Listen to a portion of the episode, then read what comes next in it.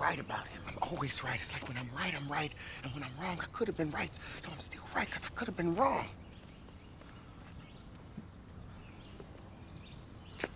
That makes sense. Come on. All right, we back. Episode four. I'm, I'm gonna let you pick pick the athlete here. I, I got a few to mind. Four, I realize is a strong number in Boston sports, so immediately all of my thoughts went there. But but I'll let you uh, lead us off. Who you got number four? Wait, wait, wait, wait, wait, wait, wait, wait, wait, wait. Tell the people what we're doing. Oh, for, for running it back, we are in terms of the number four. What we're doing? Yes. Oh, we're we're dedicating this Mhm. with every episode. Uh, we'll have to get creative once we hit triple digits, but we're going to dedicate this to an athlete that wore the number of whichever episode we're working with. Mhm. Uh, episode three was uh, the Allen Iverson, also Pokey Reese episode. Mhm. So now we're on four. Who you got? Oh, I got two people because you know we did two people last time and they both were green. So I got to go Isaiah Thomas, Okay. young Isaiah Thomas, not not the one who Jordan hates. Young Isaiah Thomas with the Boston Celtics, number four for you. And then I got to also go Brett Favre, Brett Favre for the number four. Like it's hard for me to, but you know what? I'm gonna go Dirty Bird Brett Favre when he was an alcoholic bum. Because you know, man, we underdogs over here. So I'm gonna go un- Isaiah Thomas because he's an underdog, 60th pick in the draft, All Star MVP candidate, still didn't get paid. I probably made more than Isaiah Thomas over the last 10 years. And Brett Favre, Brett Favre. Okay. I got a, I got a couple of mine. I, I got to throw one out there because he's the greatest of all time at his position in his sport. He he too uh, donned a uniform of uh, my homeland. I'm giving a little love to Adam Vinatieri. The greatest Colt of all time. Fine by me. He just may be. And then it's Edgerrin James, and then it's Marvin Harrison, and then Dallas Clark maybe throw in there. Alex Clark, Bob Reggie Sanders, Jeff Saturday. Jeff Saturday. oh, I mean Patty Mack. We got to give McAfee some love. Got to give Patty Mack some love out there. You know, and then after that, you kind of grasping at straws. Yeah, no, really, really. Uh, Johnny Unitas, you got to recognize their quarterback all the time. I, I can't. but that's once again, Baltimore, so Yeah, I'm about to say Baltimore Colt, and I don't trust anybody who balled out when you didn't play against black people. It's just kind of, it's kind of how I roll. Like, if, and I don't mean like the one or two black people. I mean like every team you went to, like, oh, they got one too. Like, I want that kind of feeling. where they just scan the team sheet every week. Okay, that's the guy to watch out for. tell you right now, if Johnny Unitas was throwing against Deion Sanders, we would be like, Johnny Unitas was a bum. Like, Deion Sanders would have been picking him up and just Oh. carrying him into the end zone, Oh high stepping it the entire time. oh, that would have been sad. And then he would have even got traded at halftime and played wide receiver for him. You're like, you know what? I'm gonna help you out. he would have felt bad. But I do like the Adam Vinatieri pick. I think that he's going to be he's going to be only the second kicker I think in the in the Hall of Fame. I, Yeah, I mean, that, I was saying this like it. It's so hard as a special teamer to make it at all, but he Which is has to. crazy. See, to me, that's crazy too. I agree. because special teamers tend to score more points than any other position on the field if you Like, do it well. Devin Like, Hester should be in.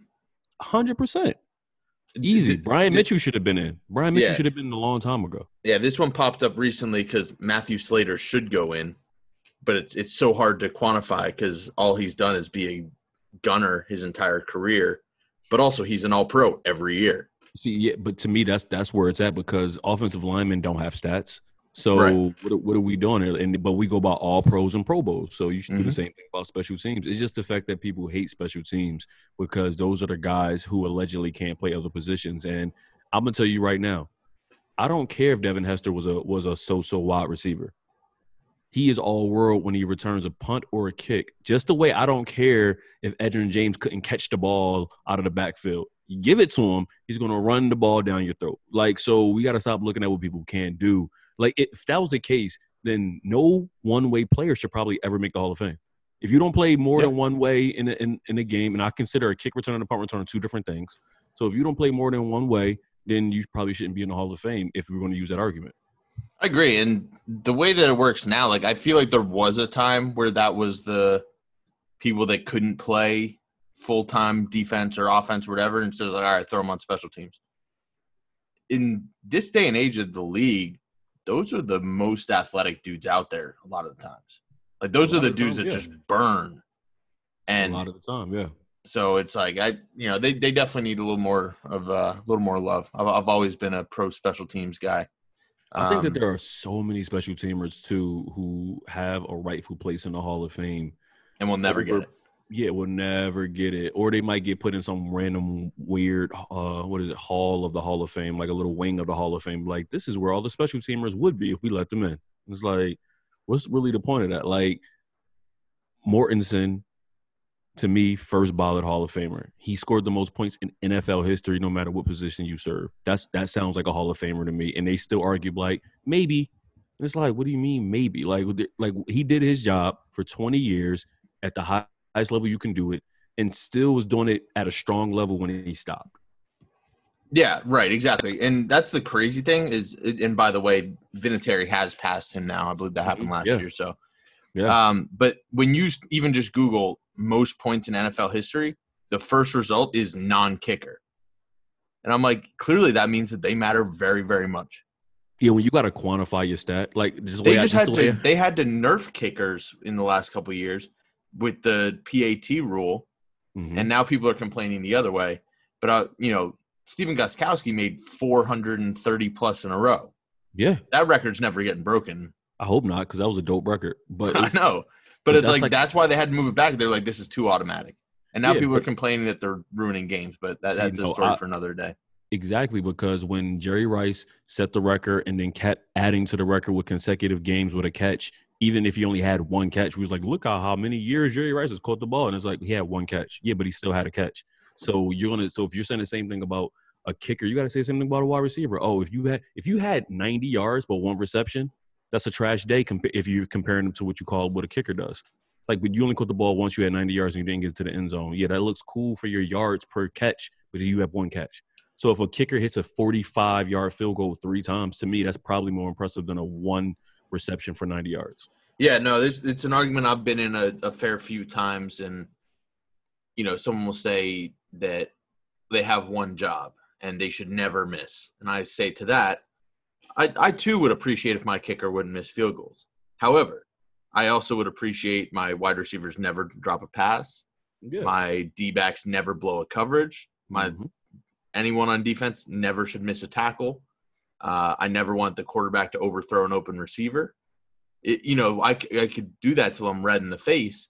And I think that the fact, in some ways, that people such as, you know, because I know he gets clowned on a, a fair bit, uh, Cody Parkey with his struggles, that guy is still one of the most elite options that you have at that position in the world yeah. which is crazy. And it's like I, I was saying, I think there's way more people, and they're kicking a ball that's first of all not shaped to be kicked, just from a physics standpoint, and and, and they're literally, you know, they have to do this with no no, uh, they get no credit when it does go well, and all the blame when it doesn't.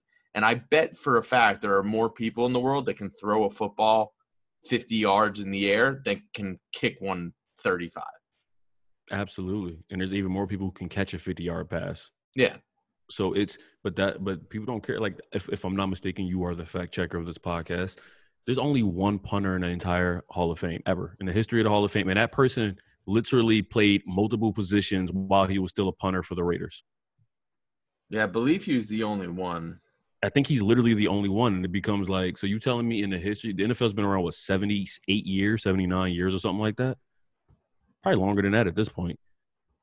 Uh, a league been around almost hundred years, and you tell me that a position that's I think always been a part of the game. There's only been one person good enough to be in the Hall of Fame.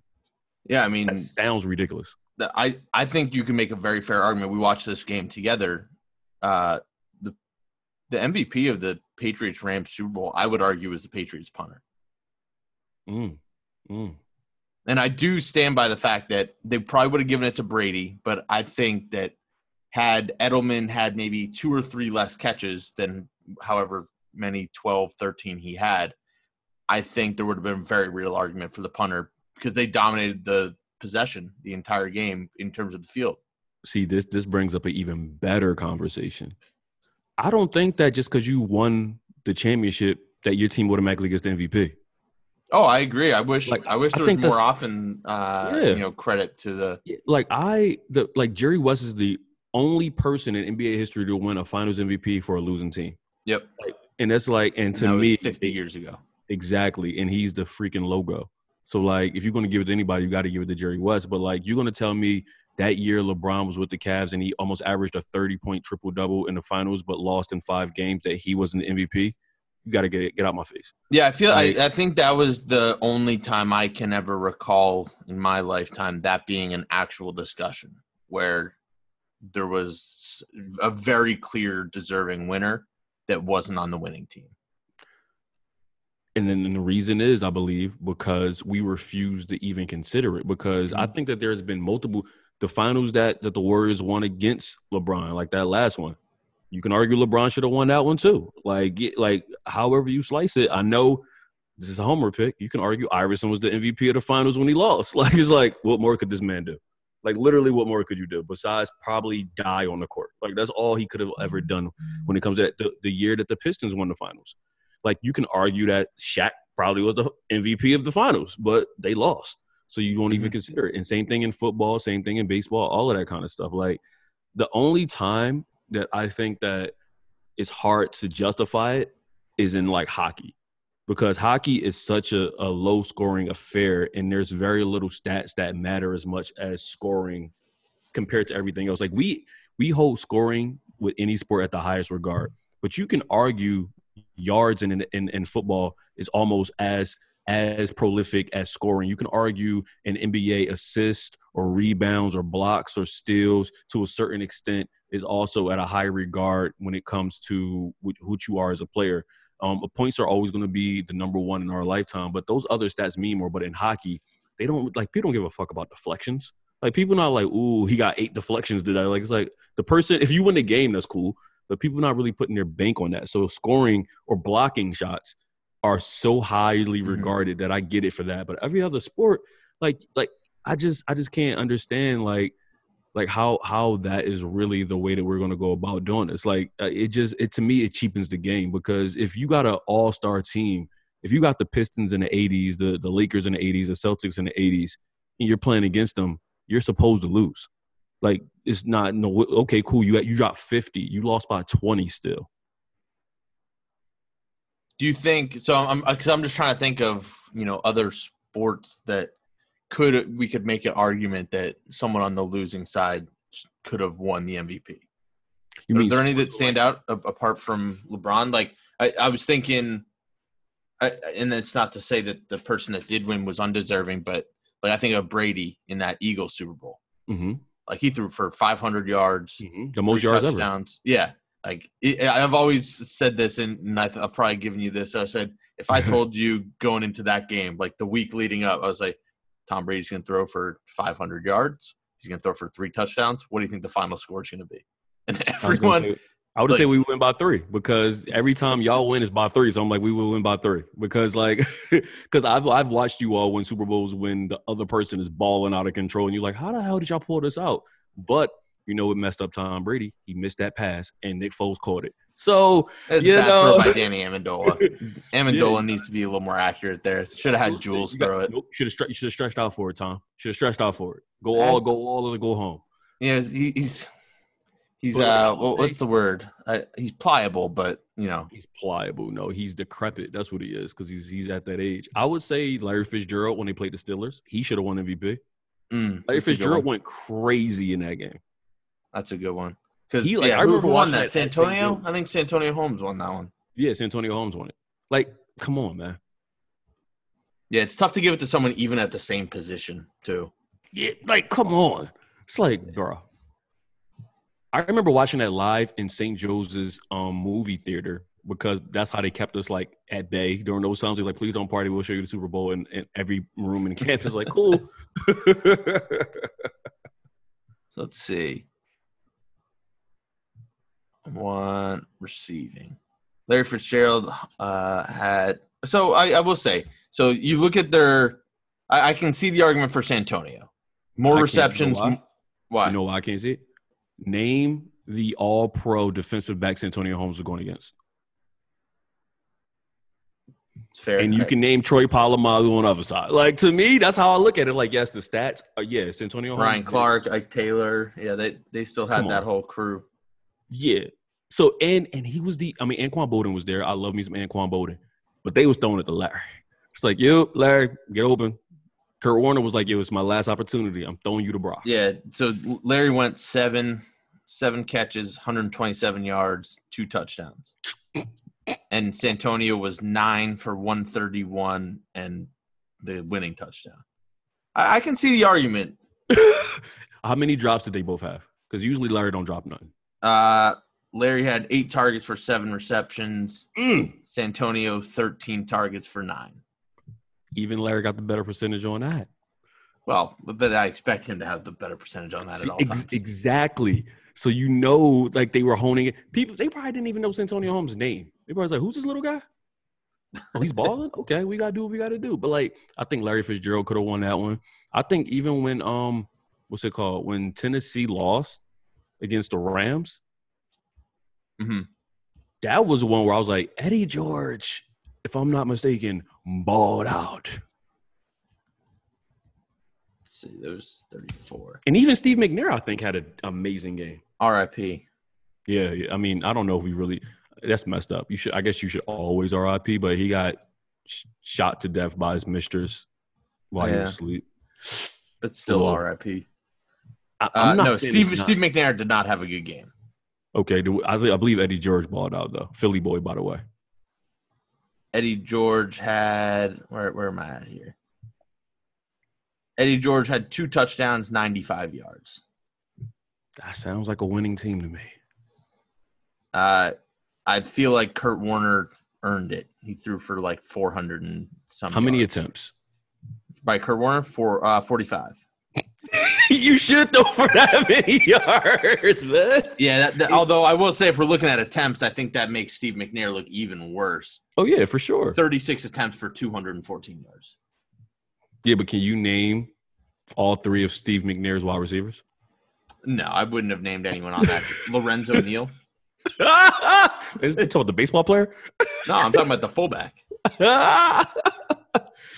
Like in into all right, let's keep I like this. I like this conversation. Like, um, I think Derrick Mason. That there, there you go. stop it. I think that was the number one target. you can argue, and I, I mean I would argue this. Oh, Kevin Dyson. Yeah, that's the one I was Hey. Kevin Dyson was all right. Kevin Dyson was cool. Yeah, that's leading not, the leading receiver in that game for the Titans, Jackie Harris. I've never heard of that individual in my life. that's not a real person. That's a creative player when you just let them pick the name. Yeah. J- uh, oh, tight end Jackie Bernard Harris, No, Pri- Makes the pride of it- Pine Bluff, Arkansas. no, nobody comes out of Arkansas. See, now you're just lying. You're just making up stuff now. We gonna say next guy from Kalamazoo? Come on, man. Yeah, no, no one's ever come out of Kalamazoo. That's a fact. I'm gonna say one that I don't necessarily agree with, but I think there's an argument. Reggie Bush in that Rose Bowl game against the the um the Longhorns. Oh, I don't agree with it, but I think there's an argument to be like, ah, that guy balled out. that's a. I feel like that's a tough one. And I am a Longhorn fan. Texas all No. Re- Reggie wasn't even. look at his LenDale kick return. White. No, look at his kick return and punt return too. His total yardage Okay. and his receiving. Reggie had 82 on the ground, 95 in the air, and a fair catch. He didn't have any kick do much on special. Uh, the USC did not have a kick return. Neither team had a kick return. Neither team returned a kick. we were smart. We was like, we ain't giving you the ball on a what? Kick that shit out of bounds, yo.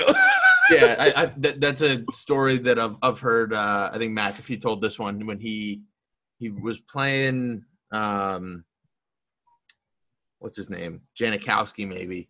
Mhm. Just like w- w- or one of the other all-time punters that was in the league at the same time, and they said uh, he came up to Pat and said, "Have you guys played the Chiefs yet?"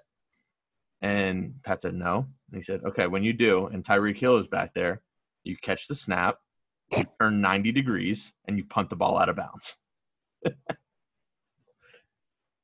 I think he gave him some good information. Yeah, I feel like that was that was a smart one.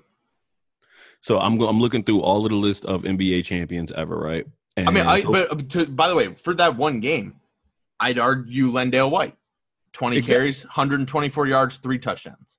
cool, exactly. Like there's so many people like that. We're just like, Although at the same time, Vince Young as a quarterback ran for 200 yards and three touchdowns. once again, I don't agree with taking it away from Vince Young. yeah, no, I don't think you can do that. But we, but when you look at those stats, you be like, eh, there's a few people who've like, yeah, what about me? I think I, I think I deserve to ball. During I mean, it's why it's well. called what the greatest game of the last 30 at least years in college football.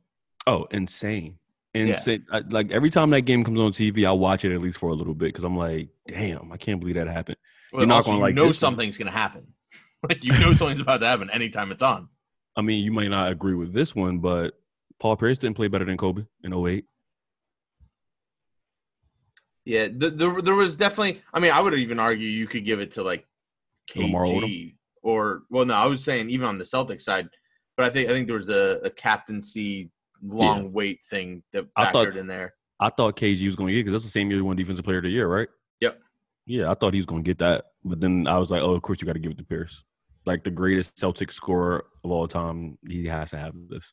Yeah, and and the wheelchair thing definitely factors in. Um, but you're right. I believe I'm assuming he was in these for tied points. But I mean, he game five was big for him. He dropped almost 40. Let's see here. Just curious where the, where the stats fell. Let's let's take a look. Yeah, I mean Pierce had them. Yeah, I mean KG was 18 and 13 and three assists and two steals. And probably a block and a half. Uh, just the one, one even. Oh, excuse me, my bad. I gave him a little bit too much credit. They probably stopped taking it in the lane. it was like, uh, we're going back this yeah. Co- Kobe was averaging about 26. Pierce was at 22. Come on, players. Come on, man. And I'm not mad at Pierce getting it overall because you usually give it to the story and you kind of keep that thing moving like that. But Yeah, I, I do. I do wish that they gave it to people that were just more deserving in general. Like, um, as happy as I was that he won it, when they gave Brady the MVP against the Falcons instead of James White, that just felt wrong to me. oh yeah, James White balled. He had three touchdowns, a two point conversion. I, I believe he set the Super Bowl record for receptions in that game. Let me see. Also, while I'm doing this, you know, because we- we do have to say it, thoughts thoughts are with Dr. Dre this evening after that bad news. You said thoughts were Dr. Dre Yeah, after the after the Snoop and Eminem day. well, no, because he had a, suffered a brain aneurysm today. Dr. Dre did. Yes. So the last I saw, he's stable, but yes, he was rushed to the hospital with a brain aneurysm. When did that happen, Uh, like an hour before we started recording. dude? I've been on. I've been literally on rap forums all day and didn't maybe I that. got duped, but let's No, see. it's it's on here. I, I just looked it up now.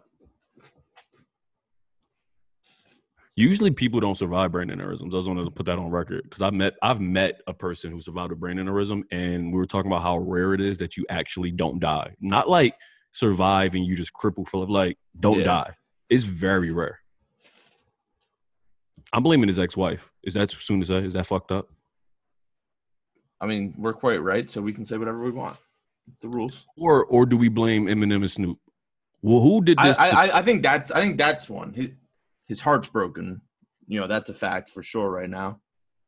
Dude, Um, Dr. Dre had a brain. In, this is insane. You literally Yeah. hit me in the face with. I had to text my brother while we're talking and be like, "Yo." I'm literally texting my brother like you. Yeah, that was. Uh, I I thought it was one of those like fake, you know, get you on Instagram just scrolling by. I definitely did. Uh, I was not happy to see that it was factual. Dude, and remember we were just talking about the what ifs? Yeah, Like, what if Dr. Dre wasn't a billionaire or almost a billionaire? Like, what if he was still in Compton? He probably would be dead right now. Oh, for sure, for sure. Dude, this is insane. Like, what is? Ha- all right, all right. I know Boosie said this, and other people said this. Being a rapper is actually the most dangerous job in American history. Like, even when you don't, even when you don't get shot, you have a brain in her. When's the last time you heard some a celebrity had a brain aneurysm?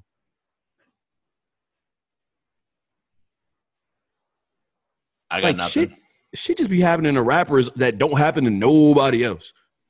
Like when the last time you heard somebody say, "Yo, you know they robbed Kenny Chesney last night"?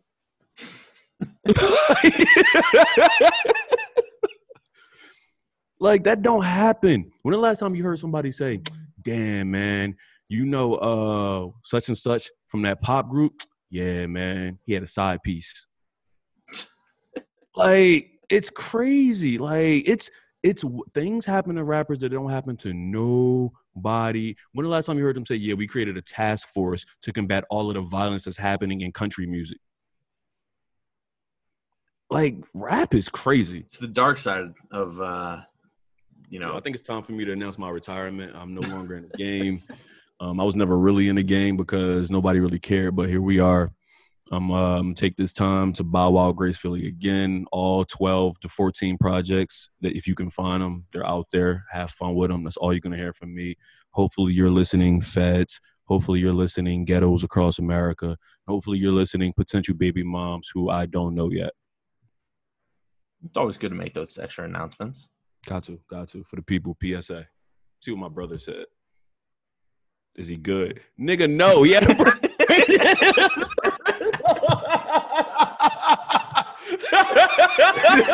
That- I don't think there could have been a better response. Is he good?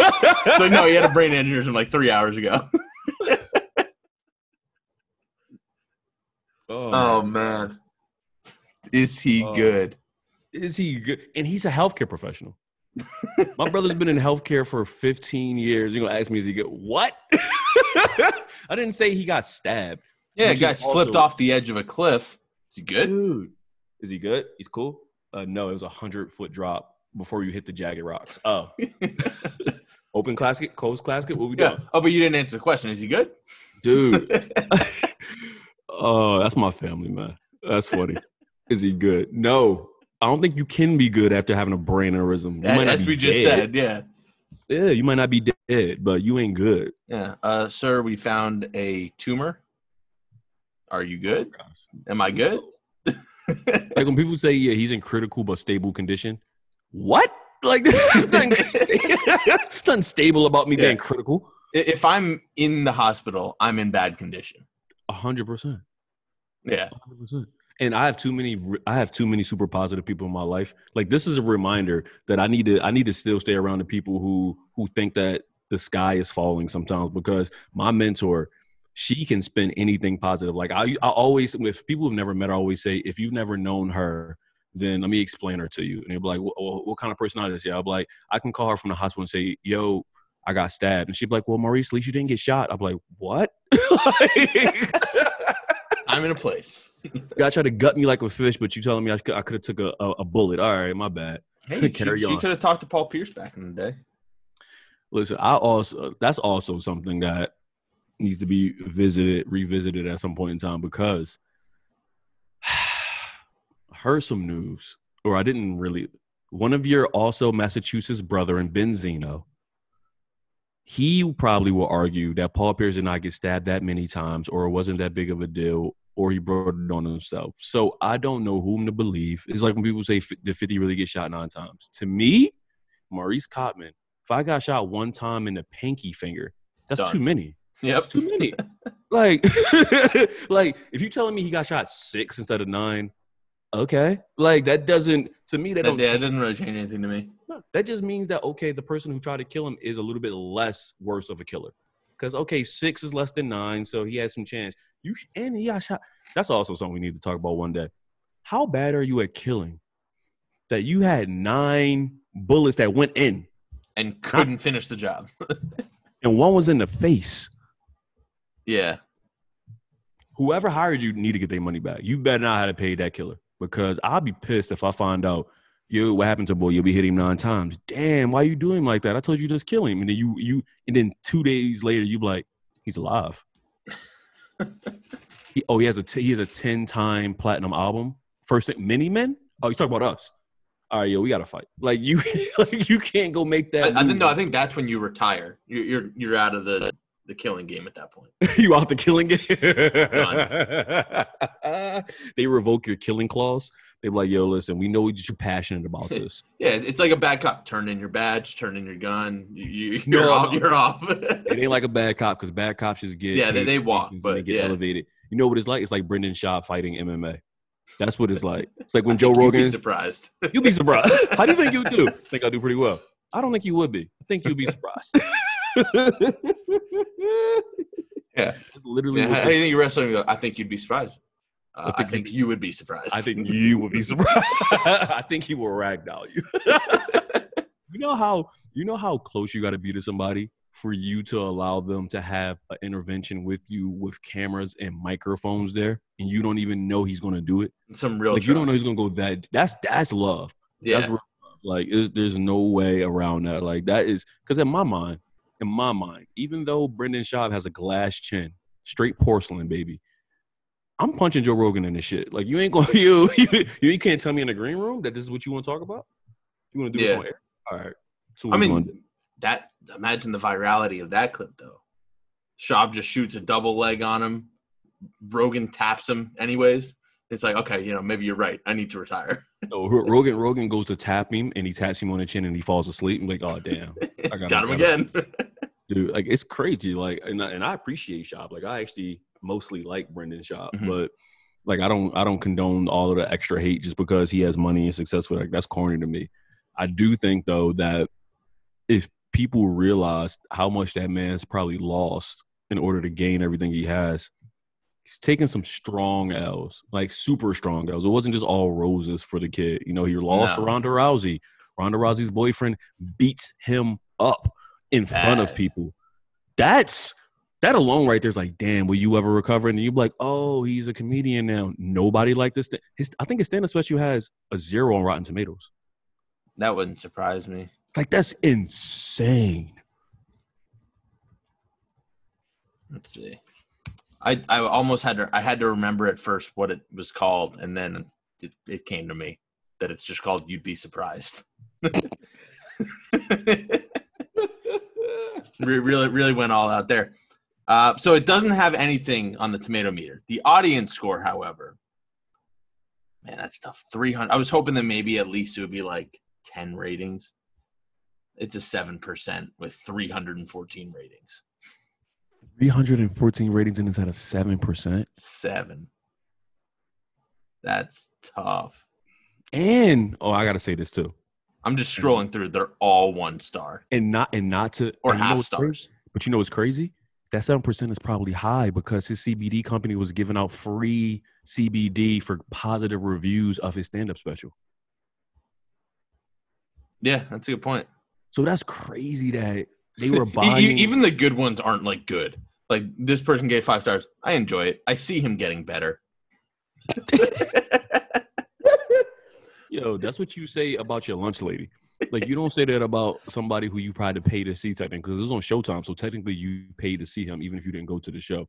Yeah, Like that, I, I I just like I tried to watch it and I couldn't get through it. Like you know I'm a big stand up head. The first joke, the first joke I believe, if I'm not mistaken, the first joke goes like he just it comes on and he's like, okay, let's get it out of the way. I know I have a I know I have a a, a bullshit haircut and I dress like an asshole.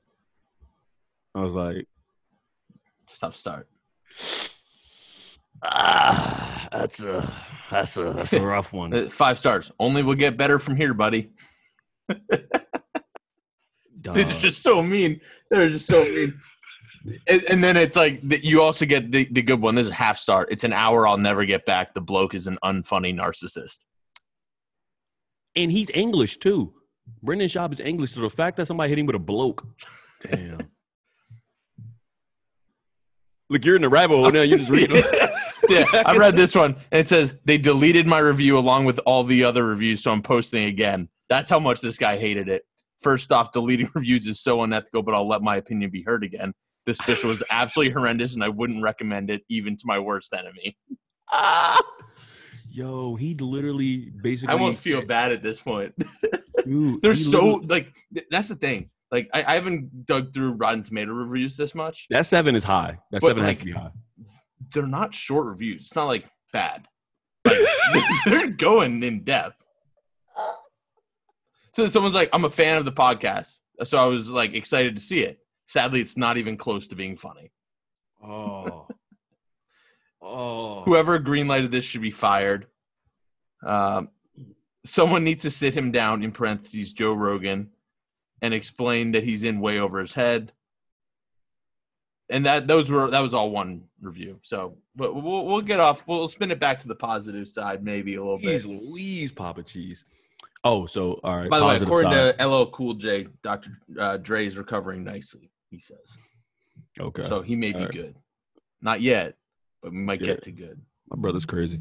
Yeah, no, that's that's beautiful, man. Like we can't we can't enter 2021 less than a year away losing Kobe and possibly losing Dr. Dre. Yeah, no, that's I no, not having it. But I'm I'm glad you said that because I was thinking about this with the start of the new year. Where do you fall on like the New Year's resolutions? Like I, I've always kind of thought they're kind of bogus because I, I don't see why making a resolution at the start of the year is any different than making a resolution in mid August. hmm Like you can set a time frame on anything. Just like it Yeah. feels very tacky to. Like I've, I've never understood the people that say, "Oh, it's it's mid November. I'll start this as a New Year's resolution." It's like no, just start now. Yeah, that's that's the camp that I'm that I'm in. I typically make mid-year resolutions without realizing they're mid-year resolutions because usually about four or five, six months into any year, I start realizing how terrible I probably have been banned or how not as successful as I want to be. So what am I going to do to change it? And for me, I'm I'm okay. Like I don't make resolutions personally. I don't make New Year's resolutions. I make resolutions throughout the year to like like be better every day if I can possibly do that. The only time or the main time where I completely are am against New Year's resolutions is if you know you need to make a drastic change, not something small, but a drastic change, and you are literally hiding behind the fact that you're going to do it at New Year's, then now I see how poor you're treating yourself or other people, and I'm supposed to pretend like it's not what it is until January 1st comes. And I have an issue with that because if, if I see that, that means I'm in your life somehow. In your life somehow, I'm going to tell you the truth, even if you don't want to hear it from yourself, you know? And there's a lot of, excuse me, there's a lot of things that could happen in that short period of time before you even try to change your life. So you have to really, really, really do what's right for you if it's a major thing. If it's something small, like, yeah, you know, I'm gonna stop wearing red as much. Okay, cool. You can wait till the new year. It's cool. It's fine. Yeah, But but if you're like, hey, listen, I eat a, a half a jar of mayonnaise a week, I should stop this. Yeah, you should probably stop that for your heart like now. Yeah. So if it's something serious, do that ish sooner rather than later. If it's something small, you're like, I can get to this whenever I get to it, then do it whenever you feel like it's right. But I'm not really for the whole new year, new me thing. That's all trash to me. That's con that's real whack. Like I think that unless you're really making drastic changes in your life, just be better every day. Like I don't believe that you need to wait until a new year happens because are you are you counting Chinese New Year? No. Are you counting? uh, And also, sidebar, why do we just pretend? Why do we pretend that this is year 2021? I don't know. Jewish people would tell you, yeah, this is year 5,000, whatever, whatever. Like, why do we just? And, and did- the it was it, and the crazy thing is like we know that there were years there. Like it's not like we actually well, some people do, but it's not like anyone with a you know prefrontal cortex thinks that there's actually only been 2021 years. We literally have a phrase for it of like BC, and it's like I, I don't know. It's a very secular way of looking at life Dude, which makes very little sense to be like a uh, a regulation that that's the correct year. Like I, it'd be kind of dope one of these years, just the way like how life's been kind of shitty for a lot of people in the last couple of years. Let's just get out of the 2020s already. Just be like, yep, it is year five thousand six hundred and twenty-four. yeah, for real. Did- Like that that shows you the power of Christianity. Yeah. Where like you have probably I'm gonna argue. I haven't checked the stats lately. Sixty five percent of the world ain't Christian. Yeah, I think that's probably a. I- I'm. I have no way to fact check that, but I, I would say that's probably about a fair Yeah, percent. let's say sixty five percent of the world ain't Christian, and they still say this is 2021 for the most part. It's That's crazy that that's just so insane. widely accepted.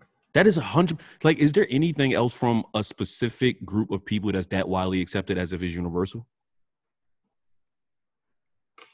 Because that comes directly from Christianity. Like, Like the only one that I can th- think of, um, but then again, like it's still not. Like I, I feel like people around the world still like measure themselves in like feet and inches, but at the same time, like within their own country, they're still measuring with the metric system, mhm. and then they just adjust it for when an American asks. that's literally all it is. Is like, okay, Yeah. we got to do this for the Americans, but the rest of the world changed. Okay, got to dance for the crazy monkeys over America. dance for me. yeah, like I don't, I don't know if there is anything like that. That's literally, that's literally comes from one specific group of people for that specific group of people, and is just widely accepted as the way. Yeah, it, it's uh, it really makes no sense. It doesn't at all. Like it's it like, Like, it's there's so many laws just around the world too, of, like separation of church and state. So like you would think somewhere along the lines we would make that actually happen, but I guess we're in too deep now. Like even even what's crazy is like even you look at Rome, they wouldn't like ancient Romans wouldn't have said that this is 2021 either because their calendar starts you know from on a BC level at 753 BC. Mhm. And that makes more sense because they're like, no, no, time started when we formed ourselves. Mhm. That that's when time started. It's like I could almost get down with that and be like, okay, in America it's year 200 and whatever. Yeah, that'd Yeah. be gangster as hell if you're just living in the country that you're yeah, older it's than. 244. Like you know how gangster it'd be if you like, yeah, I'm from Guam. I'm hundred years older than Guam. It's like, damn, like that's Yeah, it's like flying from Atlanta to Birmingham. You, you go you go back in time. I got superpowers. that'd be dope. That would be dope. Like, or I kind of wish that we brought back like the OG last names. It was basically based off where you're from or what you do. McGovern. Like I, I even a blacksmith. Like it's like word. Yeah. Ooh, ooh. Like it, no, I think, McGovern is that. Son of governor. yeah. Like I think that we need to bring that back, man. It's like Elizabeth, daughter of Hall. It's like, ooh, okay. Full Game of Thrones names. Yeah.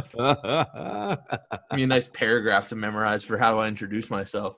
Or like Timothy the Herpy. You'd be like, ooh, I wonder how you Mm. got that name. Tough luck. You'd be Like, that's a village oral idiot or you usually. talk- yeah, you talking oral? You talking not not oral? Ooh, all right. Well, It's Have tough, a good tough day, man. week. it's a tough week, man. what did what did Jerrod Carmichael say? He said he said if it was a holiday when you got herpes, you would never forget that holiday. He'd be like, yo, remember last Thanksgiving? Mm, yeah, yeah, I, I remember last. Thanksgiving.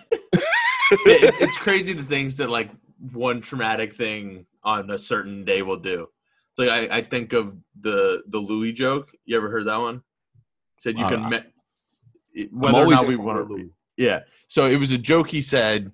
Uh, he said you can tell how bad of a person you are by how long it took you to jerk off after 9-11 and he said for me it was in between the two towers going down I remember that. All right, I gotta watch his new special that he put out by himself. I still haven't watched it. I have not watched it yet. We, we, we may have to. We can even hop on here and we'll just watch it all in Yeah, one. we should we should That'd be I think it's like three dollars. Like it's not. Yeah, that's nothing. We're good. Yeah, that's nothing. That's literally nothing. Look at look at us, Western world, three dollars, nothing. There's a Yeah. small village. in Come a long way from those forties. Oh my gosh, there's a small village in Cambodia. It's like that's a week's worth of pay. Like that's effed up. Look Yeah, we yeah we're, we're we're we're growing up. I I won't say we've grown grown out of our love for hams, but I had hams two weeks ago. we get the tall boys now. Now we get the tall boys. Absolutely. This this is a question I've been fiddling with. Do you believe that there are some people in this world that it doesn't matter what their circumstances are, they are destined to be great at something? I think so. I'm right there with you. I, I really believe that. I think that there's some people that like if if Puff Daddy was Japanese and he lived I think he would still be a mogul in some type of way. He might have been slinging soy sauce, but he but or instead of records. Yeah, I- I just think like that- I think people just have an innate ability to put themselves like it- it's less sometimes about like oh he's just he was going to be a good businessman. I think there's something about where you're kind of destined to and have the ability to put yourself in situations that end up breeding success. Do you feel the same way about the flip side? That if somebody's a fuck up, no matter what you do for them, they're going to be a fuck up in any scenario. Um Hmm. I think a little less so. Like I well, I, I think certain things can change it to a degree. Like I don't think that someone who innately just finds themselves as a fuck up is probably gonna like I don't think a couple small changes is gonna get them to that like Diddy category. hmm But I do think they can live a like successful life. But they're gonna have a bunch of roadblocks along the way that they'll create for themselves. So in a way, they'll still fuck up. Like I don't think that they'll necessarily be like a burnout and like never be tho- able to be a functional part of society. I don't necessarily think that. But I think the that they'll get in their own way many times. But those are the people I'm talking about. Like I'm, I'm thinking about like sort of uber successful people, and then the very opposite of that. Do you believe that no matter the circumstances, those people will still end up burnouts? And the reason I ask that is because you know you have to look at the other side of the coin, but also think about how many people grow up like with it seems like everything at their fingertips mm-hmm. and fuck it all up. So if you take all of that away, do you think they're going to be less of a fuck up, or do you think there's going to be just like no, now you are destined even more to be a fuck up? Yeah, I, I think kind of when you're in that fuck up stage, it's so, especially in those types of scenarios, because there's definitely people I know that are kind of fall into that boat or have known or grew up with or mm-hmm. have crossed my path. I think those people need. It, it very much depends on who they have around them. If they're being treated as a fuck up with a silver spoon, nothing's going to change.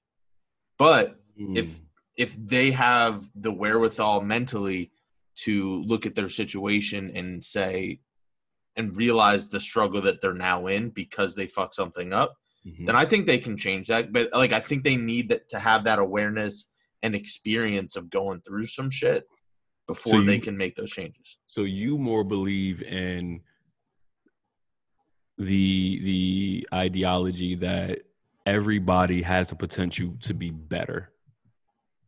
Yeah. Yeah. I, I think there's some people that like it just clicks for them way easier. And like, you know, I, I like I've I've never been able to, you know, and this is might sound narcissistic. Like any job I've ever worked that's like a basic normal job, I'm like, I this is not me. Like I'm just like I could be doing like I've always felt like I have some higher purpose and maybe it's the way a lot of people feel. But it's like I'm never satisfied with like a desk job. I never have and I don't think I ever will be. Okay, Dame Dash. Right. I'm just saying, like, like I'm always looking for something more creative, or like that's always the way I've been. I know you have plenty of creative endeavors on the side of everything that you do, which is like my greatest fear. I, I think this is what it comes from. My greatest fear ever is like regret at the end of the day, and I, I think it's something where, kind of as we were talking about resolutions, I've had times where there's hmm. someone that hasn't been in my life, and I realize I want them in my life, and we connect, and we're talking like, oh, I can't wait to do this and that and this and next summer, and then they pass away, hmm. like before that we can ever do that. And so it's really instilled this, like, I'm not wasting any time, and that's the way I look at it. Is like I've realized that at 25, I'm in a pretty good position, like work and got good benefits and but I'm just like, man, I just want more. Like I want something where it's a little more autonomous for me. You know, I get to do my creative thing. I get to make a difference. You know, like legacy is huge. So it's like I, I feel like there's some people that kind of have that in them, and like that hunger, like just built within them to begin with. Um, and I think there's some people that are reliant on the silver spoon that has fed them their whole life and it ends up going south and then i think it's up to them and the people around them to see how they respond to that struggle because I, I think you can find that um, some piece of that of wanting more but i don't think you find that without going through some shit I think you believe in people far more than I do. And I'm a person who dramatically believes in people because I think some people are just born to be just that other person. You know, I think that I don't think everybody has extraordinary ability in them. Like I think some people because if, if everything was was extraordinary then then then everything would just be ordinary. So I think that for me, I think that some people are going to be fuck ups no matter what you do for them because that's just the way the world turns. It's like because in my mind, I can't believe that LeBron's going to be LeBron no matter what he was placed into, and not believe that that burnout is going to not be a burnout no matter what he's placed into.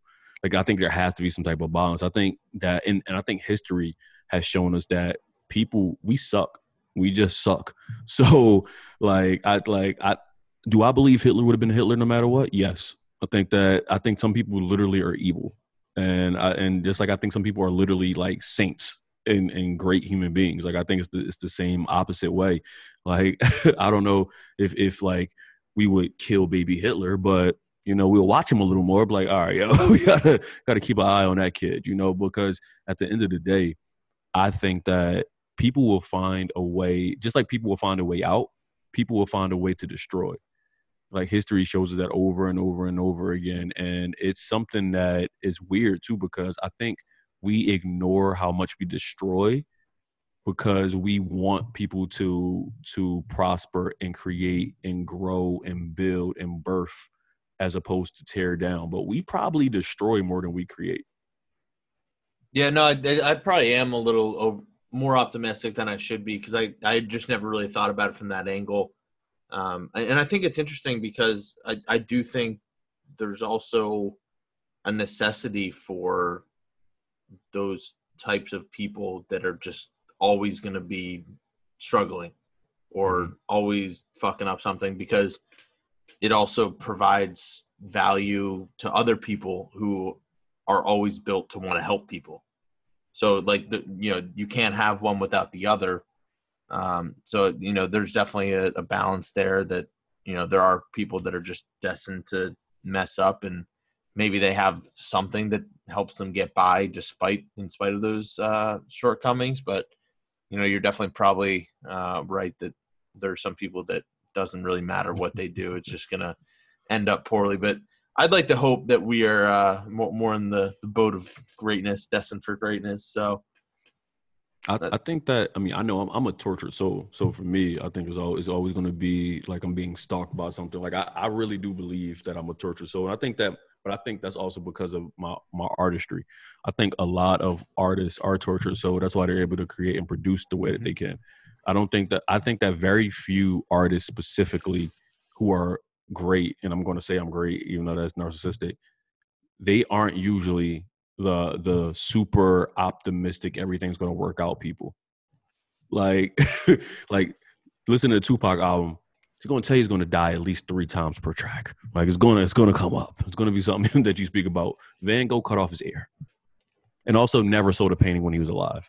Like there, there's just certain things and aspects about people. Like Kurt Cobain said it's better to burn out than fade away and took a 12 gauge to the face. Like Jim Morrison Robin Williams, yeah, like I mean, Oh. there's yeah. Like it's crazy. It like and and and it'd be some of the it'd be literally probably the greatest. Like look at Michael Jordan's eyes. Michael Jordan has Hershey kisses for eyeballs now. That man don't look healthy. Like he he burned the candle from both ends to be as great as he probably is. That's a tough one, and it's definitely true with people that make art for others. hmm They channel their own pain at a very deep level. I know it's something you've done. It's something that I've done to some degree when I whenever I'm writing. hmm You know, it's it's it's hard to explain. Like I, like I think that you and I like when we speak about it, it makes sense. I think there's a lot of people that whether maybe they're suppressing those emotions, like they, they couldn't relate to this conversation at all. Where where like it comes so natural to me and I've never tried to there's definitely times where I've tried to suppress some of those emotions and I realized that that ends up being so much more destructive in the end hmm and it's like I I just like to share what art I can provide, even if, if it comes from my pain, my happiness. I I like to try and find a medium, but I, I think there's definitely something that's consistent among artists of any nature that when they're trying to be as prolific in quality as possible they're channeling those deepest emotions far more frequently and uh, viscerally than hmm the, the common man or woman. So I, I definitely think there's some truth there. It's it's a it's probably a conversation that we can definitely revisit in the future. I feel like we probably have some long-winded thoughts on the life of an artist, and you have some, I'm sure. So For sure, for sure, man. And let's I mean, I don't pray, but if you do send some up for Dr. Dre, Andre Facts. Young, the greatest producer in hip hop history, most may say. Um, if he's not number one, he's number one A, more than likely. So that's that that threw me for a loop right there. I'm like, because I automatically think of death, because people typically don't come back from the brain aneurysm like it's all like it's a common cold. is he good? And Is yeah, he de- de- good? definitely. If anyone listening has not watched it, set some time aside. Go watch the Defiant Ones. Oh, oh my gosh. which is one of the It might be the best music documentary ever. That, that's what I was thinking. I, I can't really think of one that's been because I mean that literally covered from the Beatles to Eminem. Yeah. Actually, no, it went And to Kendrick beyond, Lamar no. too. Yeah, it yeah. went I was gonna say like beats and, and beyond. Yeah, yeah. So even way Look at the white guy naming the, the two Yeah. great white hopes, like uh, you know the Beatles and then Eminem. Uh, I was like, whoa, whoa. Seventy-five if we're including all the Beatles, but no, yeah. So it's like it covered every you know fifty years of music history. Yeah, it's it's wild, man. It's, it's I think that it's and if you want to see Dr. Dre as a superhero, go watch Straight Outta Compton. So you know there, you got some you got some. Dr. Dre looks like Iron Man and Straight Outta Compton. Like he looks like that big of a hero. Like he looks like a Marvel character. Like he didn't look human. Yeah, man, that, I very much enjoyed that film, though. Oh, it's amazing. Yeah, Er, The opening scene is possibly the greatest opening scene in any biopic history. What was like? I feel like I'm. Was it? It's uh, Eazy. It's like when Eazy's running through the crack houses and they bring in the fucking. oh, that's right. down- Yeah. Oh my god! The, the first thing that popped into my head was Cube on the bus, but no, you're right. Yeah, Dude, I'm about to watch that scene after this podcast. It's just, it's just so good. Even with Cube on a bus, you better gangbang them books, little nigga.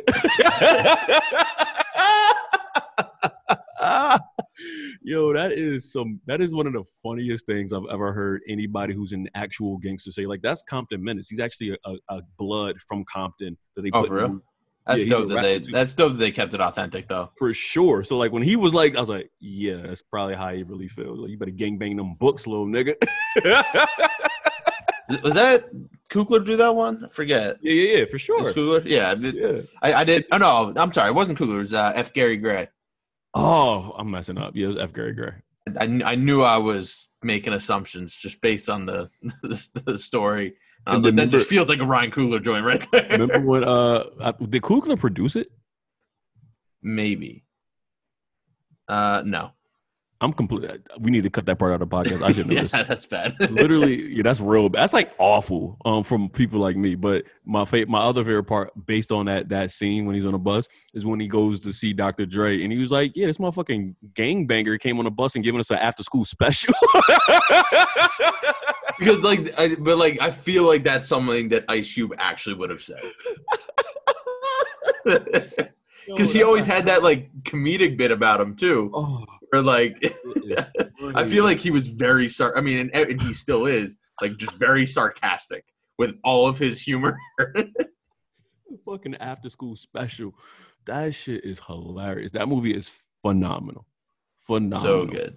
Oh, So so, good. good. They Yeah, I'm- rushed. They I'm definitely to- rushed through a lot of stuff that they didn't have to rush through. Like you didn't need Bone Thugs and Harmony and Tupac in there. But Bone Thugs and Harmony is my favorite group of all time, rap group, and Tupac's my favorite rapper. So I was happy to see it.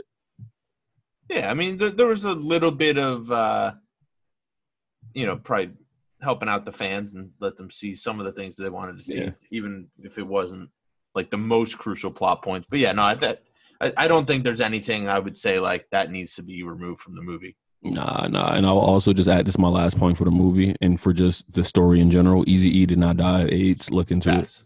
Oh yeah, we'll, we'll we'll save that one for a conspiracy episode for Ooh. sure. But that one's also not a conspiracy. That's just straight up fact. Come on, man. You can't have like 15 children and 15 baby moms, and you're the only one out of the litter that had HIV, and you didn't even know you had it until you died. Okay, okay, I'm not rocking with that. Yeah, no, I mean, that, are you in the boat of uh, Suge get, did some things, or, or I'm in the boat- separate?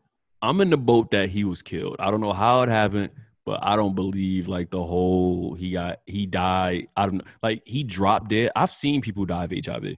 You don't just drop dead. Like that's not how it works. Like that it takes the time. You lose. You might lose weight. You might lose certain senses. Like it's a thing. He dropped dead. Like it was like well he, he went to the hospital, but he died within like a week I think of being in the hospital. And it's just like, huh, that's interesting. no And symptoms or anything no ahead of time. Yeah, and then he had a whole a speech that he allegedly wrote while he was in hospital dying of AIDS. Who writes a speech when you're dying of AIDS? Somebody wrote that for him. Like it just it's just too much, and everything was left in his girls, like who he just got married to, I believe, probably in I think in the hospital or something like that. Like it's it's too messy for me to really like think about that. But I have seen people with HIV, and if you have that many partners and you have that many kids, somebody gonna have it usually. Like that's a rare thing. Blessed him. I'm not wishing HIV on him. I hope that's not the thing. But I just don't believe Eric Wright. I mean, he didn't use condoms. He was on record saying I don't use condoms. That's why he has so many kids. However, somebody else checks out. yeah. Or or the person who he got it from, that person never came out of nowhere. Like that person was never interviewed. Nobody was like, Yeah, I gave H- Easy E HIV. I had it. Man, I feel like that's a. You you think that's something that would have been bragged about? In like I think some I think anybody wants publicity. Cause they cause he cause they she could have said he gave it to me. Nobody's ever Ah, said that's true. That's true. Who- Yeah, it is weird that it was just like, yeah, no, he died of that, but no one knows crazy. or why. It's sad. It's sad, man. But you know, use condoms or you know, I mean, trust who you're having sex with and stay safe out here. Like it's crazy. Like, it's especially especially if you're a rapper, stay safe all the time. yeah, I'm happy I'm not everything in your life. Y'all yeah. tripping out here. Yeah, okay. This was uh, Reese's retirement party. Just for Oh, for sure. For sure. It's crazy, man. I'm I'm out the game. I'm out the. I'm not even listening to rap no more. I'm worried that if I listen to rap in my car, a bullet might come through the window. Like shit is crazy.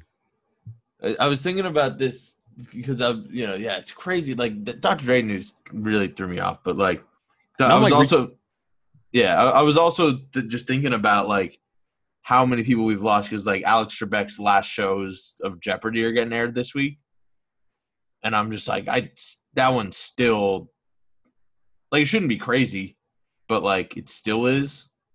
And I I'm was like, he, and he was older, like He was 86, wasn't he? something like that.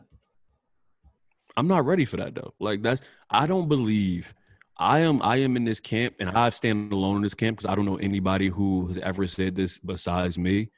I don't believe that there are natural ways to die.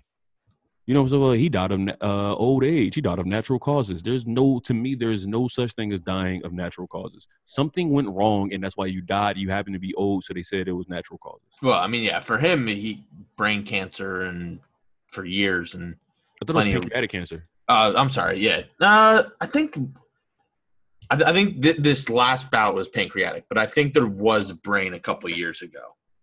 So I remember talking about that with my, my dad, but yeah, that one is just like, and I, I know that obviously a certain part of growing up and becoming an adult and being 25 30 like yeah you, you people that you grew up watching like die but like i feel like we're experiencing this at a much higher rate than other times dog, you you know that we're experiencing at a higher rate. When think about this, I'm about to just say one person name who died last year, who you probably forgot died, and if this person would have died in any every year for the most part, it would have been the number one story for the entire year. Little Richard died last year. yeah no that wasn't any of the names i was thinking of Little Richard is one of two people who you could arguably give credit to creating rock and roll and was highly successful past. You know how people create music genres and they never become successful? No. He created he helped create a genre and literally was one of the most successful people in it. And he died last year. And we just yeah and it's like everyone's just like it's the youth that's crazy too like it's you know people like you said it's still not natural necessarily if you die of old age because there's you know nature is supposed to be living, but it's like the ages of these people is what's craziest. Like Chadwick Boseman, Kobe, Mac Miller. Like it, and it's like you know even and those aren't even the ones where there's like street violence or you know like it's not like they had much control like in their situations like that's the craziest part it's just like I mean, Mac did, but well yeah yeah that, that one was a little different but like there's so much of that it feels that but you know what? I'm taking that back. He probably didn't. He was a drug addict. right Like at some point, you don't have control the way that you believe you do. yeah because it becomes your your way of living your life so And then you know what's and this is going to be this is effed up. I guess this, this should probably be my last. oh yeah I'm- here's another one that I I like already forgot died and it was in october like Van, eddie van halen yeah, totally forgot about that one dog. We lost some of the greatest talent the world has ever known. Not like of our generation. You know, like yo, this is a great person for our generation. No, we lost some of the greatest talent in multiple fields that the world has ever seen. yeah. Also, regis philbin Like- Come on, baby. Come on, These names are, man. like like they're such big names and, and most other years these are all number one people just crazy every everybody last year was Farrah Fawcett. yeah Everybody was Farrah Fawcett. Michael Jackson and Farrah Fawcett died on the same day, and everybody forgot Farrah Fawcett died, which is messed up. But Michael Jackson died, the most famous person since Jesus, more than likely. I, I like it I, I still remember where i was that day I hundred percent. I went to go take a shower, got out the shower, was still in my towel, and I was watching BET because you know Black Lives Matter, and they were talking about how Michael Jackson didn't make it, even though he got rushed to the hospital. And I, um, I think I, I almost cried. I don't, I don't, I should have cried, but you know, toxic masculinity. I didn't cry, but I was heartbroken because I'm a massive Michael Jackson fan and still am. So like, but it's like stuff like that.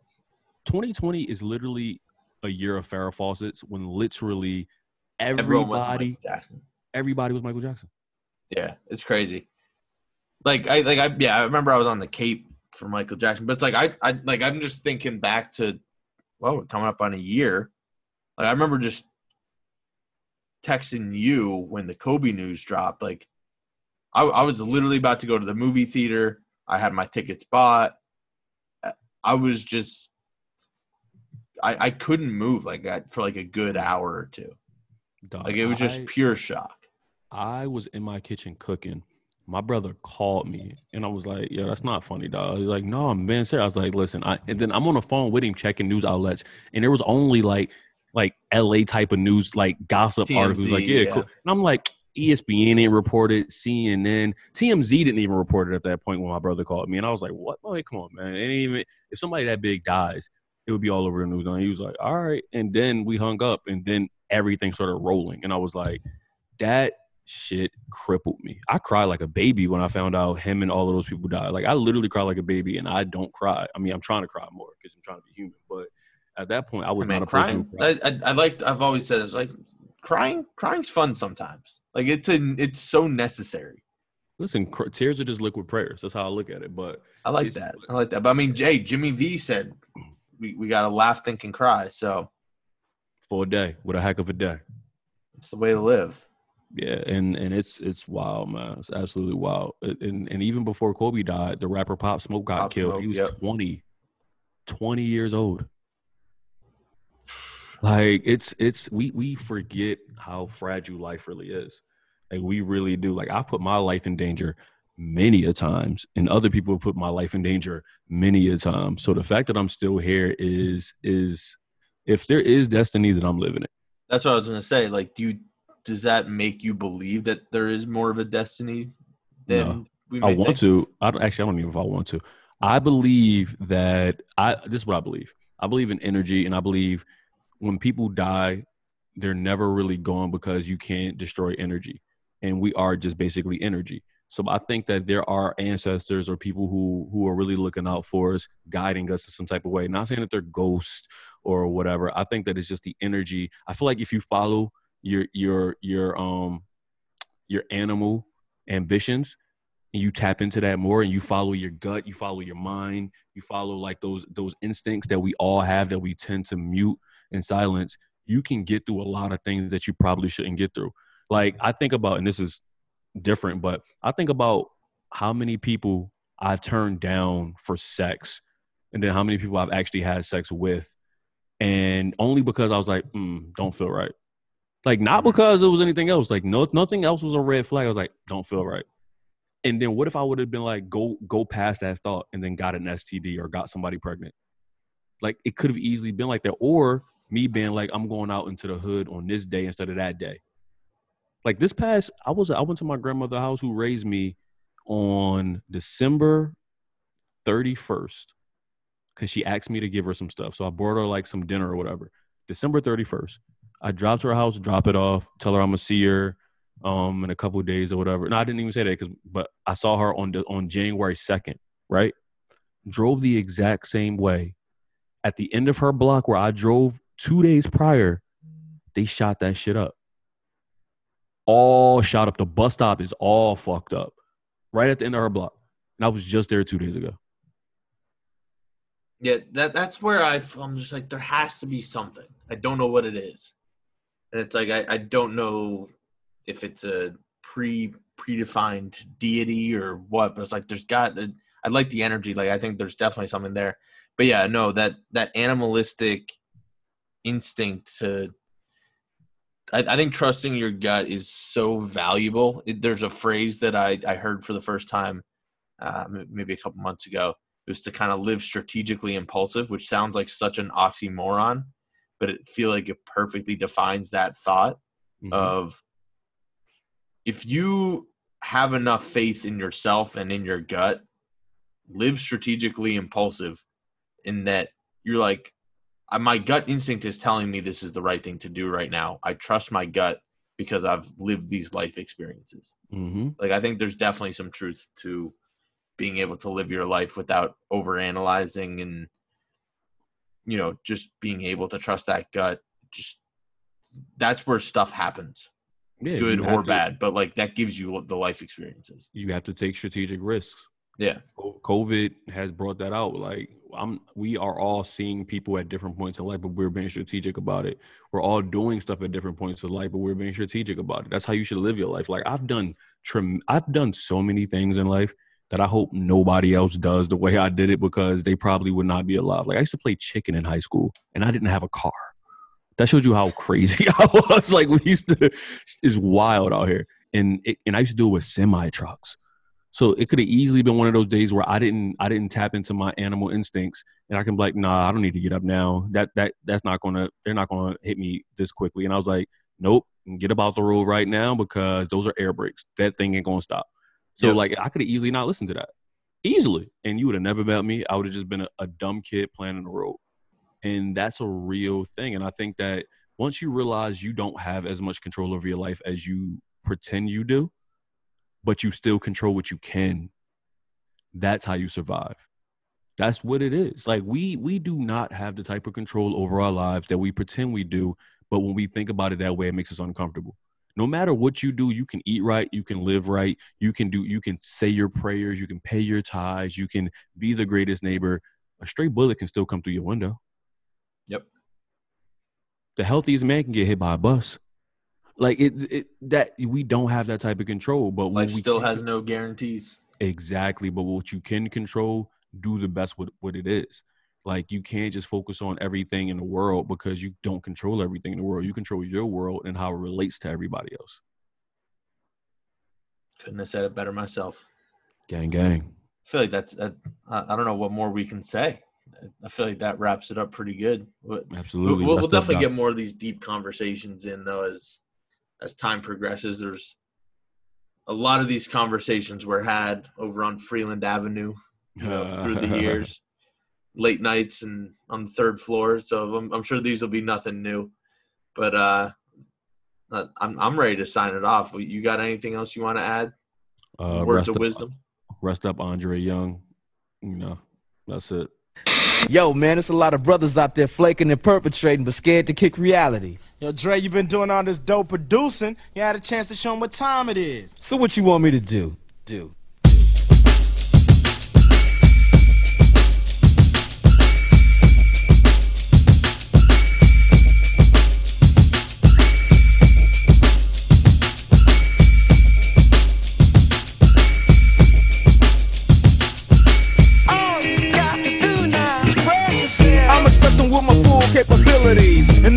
In correctional facilities. Cause some don't agree with how I do this. I get straight and meditate like a Buddhist. I'm dropping flavor, my behavior is hereditary. But my technique is very necessary. Blame it on Ice Cube, because he said it get funky. When you got a subject and a predicate, add it on a dope beat, and it'll make you think. Some suckers just tickle me, pink to my stomach, cause they don't flow like this one. You know what? I won't hesitate to diss one or two before I'm through, so don't try to sing this. Some drop science, well, I'm dropping English, even if Yella makes it a cappella. I still express yo, I don't smoke weed or sex. Cause it's known to give a brother brain damage. And brain damage on the mic don't manage nothing but making a sucker in you equal. Don't be another sequel. Spread yourself. Do it good. Spread yourself. Ice Cube. It's not for the pop chart. So when should a brother like yourself, my boy, and show you how your track? What up? Drop English right about Now, getting back to the PG, that's program, and it's easy. Dre is back, new jacks are made hollow. Expressing ain't the subject because they like to follow the words, the style, the trend. The records I spin again and again and again. Yo, you're on the other end. Watch a brother blend, dope rhymes with no help. There's no guessing or guessing while I'm expressing myself. It's crazy to see people be what society wants them to be, but not me. Ruthless is the way to go, they know. Others say rhymes which fail to be original. Or they kill where the hip hop starts. Forget about the ghetto and rap for the pop charts. Those some musicians, cause at home, they're scared to use profanity when up on the microphone. Yeah, they want reality, exaggerate a little fiction. Some say no to drugs and take a stand, but after the show, they go looking for the dope man. Or they ban my group from the radio here in WA and say hell no. But you know it ain't all about wealth as long as you make a note to spread yourself. Do